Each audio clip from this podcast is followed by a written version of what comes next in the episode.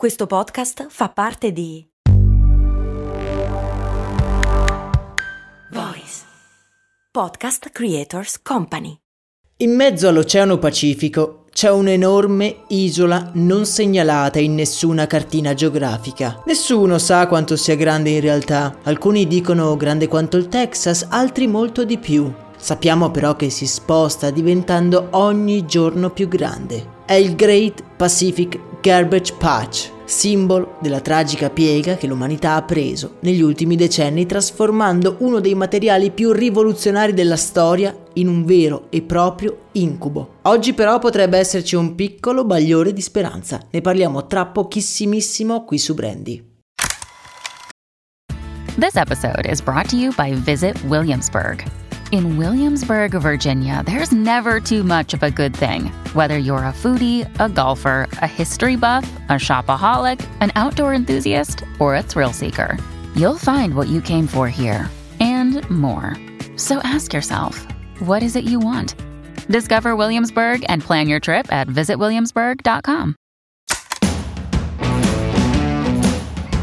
Bentornati miei cari avventurieri in un nuovo episodio di Brandy. Io sono Max Corona e credo fortemente che la plastica abbia giocato un ruolo importantissimo nell'evoluzione recente dell'uomo. Nella storia dell'umanità è difficile trovare altri elementi che hanno avuto un impatto così rilevante nello sviluppo non solo economico dell'uomo, ma anche tecnologico. Pensate a tutte le cose in cui possiamo trovare della plastica, sono letteralmente infinite, ci circondano. È un materiale magico, resistente, leggero e che può prendere qualsiasi forma noi vogliamo con estrema facilità.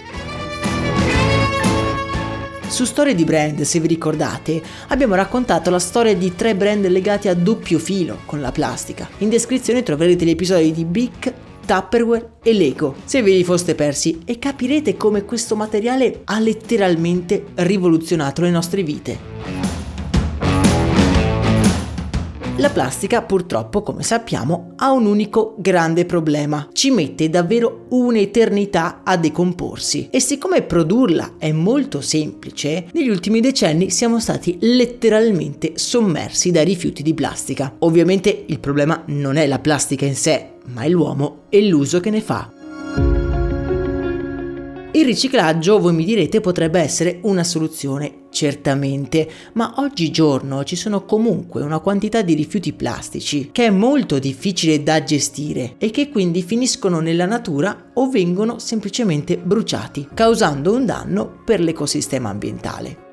Attualmente nel mondo vengono prodotte circa un milione di bottiglie di plastica al minuto e solo il 14 di queste viene correttamente riciclato. Abbiamo già parlato dell'origine del riciclo qui su Brandy, vi lascio anche quell'episodio nella descrizione di questa puntata.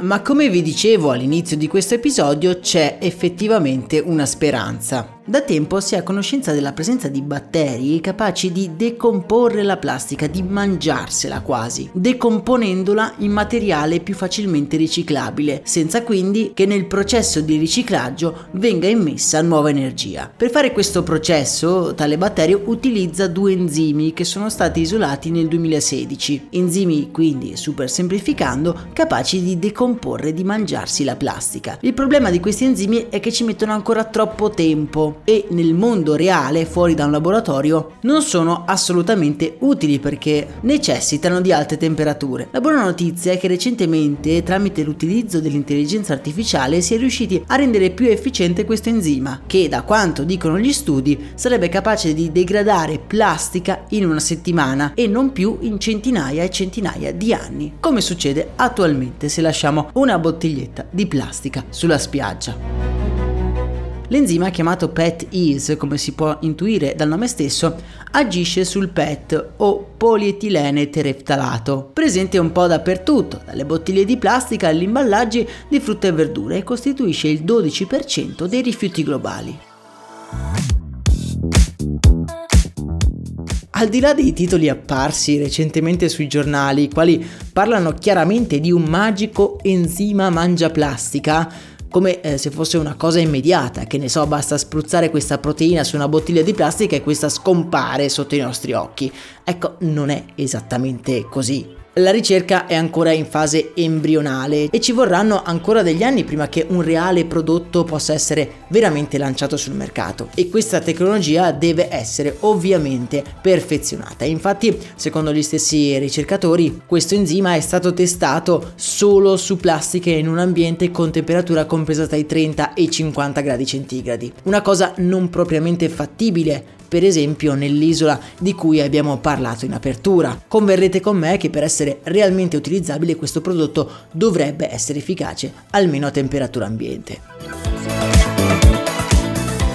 Quindi malgrado il suo utilizzo nella realtà di tutti i giorni, quindi lontano dai banchi dei laboratori, sia ancora relativamente lontano, questa tecnologia è comunque un segno di speranza verso un mondo più equilibrato. Difficilmente la plastica scomparirà dalla nostra quotidianità. Certo possiamo trasformare le bottiglie di plastica in lattine di alluminio, ma questo è un elemento troppo vantaggioso per essere abbandonato. Quello che però a mio avviso è essenziale fare è vedere all'enorme quantità di rifiuti non come qualcosa di cui volersene sbarazzare, ma come materia prima già estratta, tra virgolette, da poter utilizzare. Con l'aiuto delle tecnologie il riciclo non solo diventerà più efficiente, ma anche a mio avviso più economico, rispetto che a creare un bene da zero. E questa scoperta di questo apparente enzima miracoloso forse non funzionerà come vogliamo, ma è comunque un segnale in questa direzione. Nel canale Telegram vi lascio un articolo un pochino più scientifico per tutti quelli che vogliono approfondire l'argomento in cui viene spiegato per filo e per segno cosa combina questo simpatico enzima.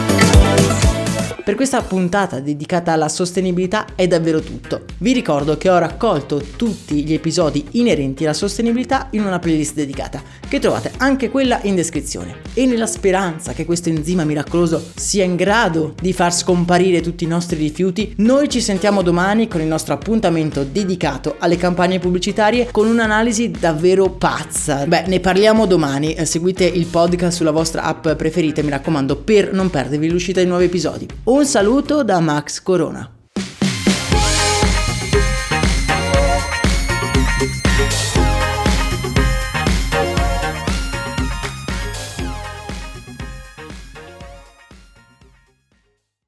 Vacanze in Sicilia o in Sardegna. Con i traghetti GNV viaggi in relax, porti tutto quello che vuoi e ottieni super vantaggi. Col nuovo programma Fedeltà MyGNV accumuli punti viaggiando, ricevi un cashback del 20% e tanti sconti a bordo. Non c'è modo più conveniente per andare in vacanza. Scopri i dettagli su gnv.it.